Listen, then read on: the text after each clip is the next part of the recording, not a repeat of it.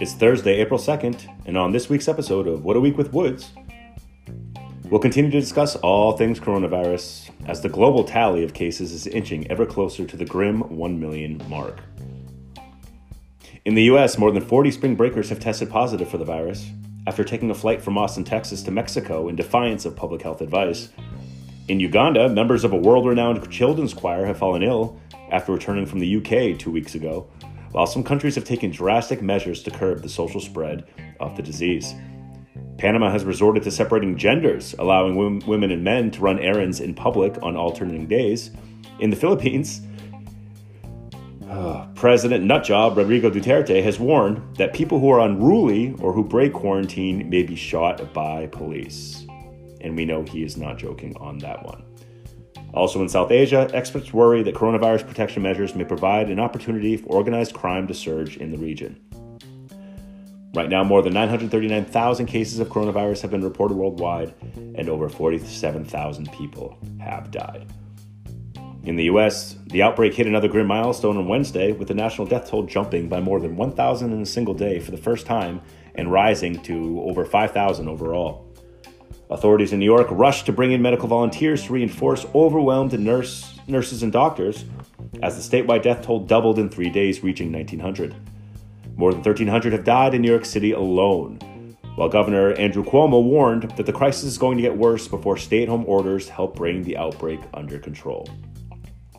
Department of Homeland Security officials told the Washington Post the nation's emergency stockpile of respirator masks, gloves, and other protective equipment has nearly run out as hospitals are overwhelmed with coronavirus patients.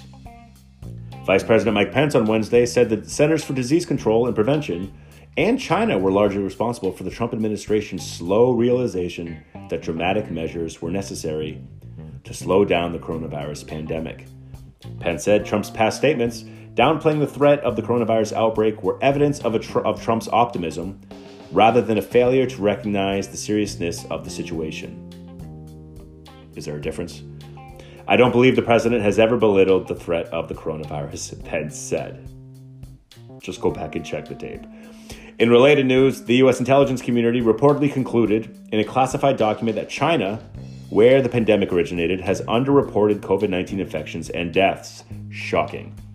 Two anonymous intelligence officials said the numbers out of China are fake. Officially, China has confirmed more than 82,000 cases and 3,300 deaths whereas the US already has more than 200,000 cases and 5,000 deaths.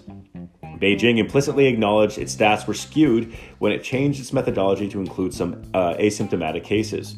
It remains unclear how many asymptomatic infections were left out of the official count. The current spotting of thousands of urns outside funeral homes also reportedly has led people to question the Chinese government's death toll. Florida Governor Ron DeSantis signed a stay at home order for the state's 21 million residents after facing weeks of criticism for holding off on drastic statewide measures to slow the spread of coronavirus. DeSantis previously had ordered residents of Broward, Miami Dade, Palm Beach, and Monroe counties to stay at home, but made the policy statewide after a phone call with President Trump, who warned Tuesday that up to 20, 240,000 Americans could die from the virus. Florida has about 7,000 corona uh, coronavirus cases, and Georgia Governor uh, Brian Kemp, whose state has around 5,000 cases, also announced a stay at home order. The Navy on Wednesday began evacuating sailors from the aircraft carrier USS Theodore Roosevelt for onshore quarantine on Guam, shortly after the ship's captain wrote a scathing letter to his superiors calling for decisive action to protect those on board from a coronavirus outbreak. Sailors began going ashore a week after the first coronavirus case was confirmed on the nuclear power vessel. The ship has about 5,000 crew members and Captain Brett Crozier called for more than 4,000 to be allowed to leave the ship so they could be properly isolated. In weird news, it's not just toilet paper people are rushing to buy.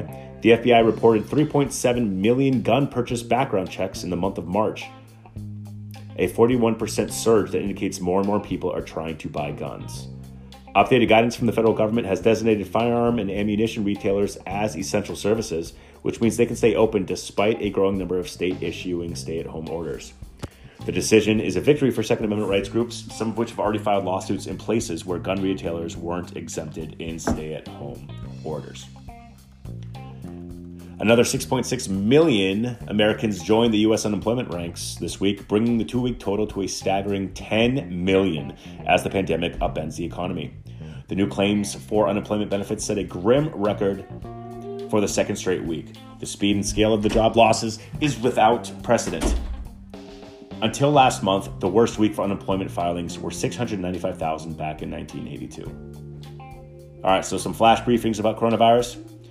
Um, thousands of ventilators in a, a government stockpile uh, been reported unusable uh, after a maintenance contract lapsed last year. Um, federal officials said on Wednesday that their reserves of medical gear were nearly depleted. Uh, France is emerging as a test case of whether a government can speed an economic recovery by paying its businesses to lay off workers. So we'll see how that works. Um, expecting a surge in virus patients, New York City's public hospital system plans to convert all of its facilities to ICUs, intensive care units.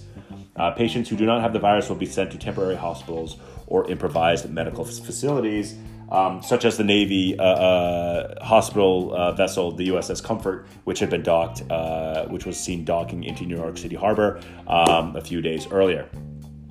Uh, Mayor of Los Angeles, Eric Garcetti, urged uh, city, residents to use face coverings in public, and that includes bandanas. Um, you know, uh, makeshift uh, masks doesn't have to be the uh, um, the you know the N95s. Uh, former Vice President Joe Biden called for moving the Democratic National Convention to August from mid July, um, while the Republican Party is still planning a convention in late August. And the Wimbledon tennis tournament was canceled for the first time since World War II. Woo! All right, so that's it for today. Check back in a few days for another episode of What a Week with Woods where I'll go over all things I think are relevant in this crazy COVID 19 world. So remember, stay safe, stay sane, and practice good social distancing. Woods out.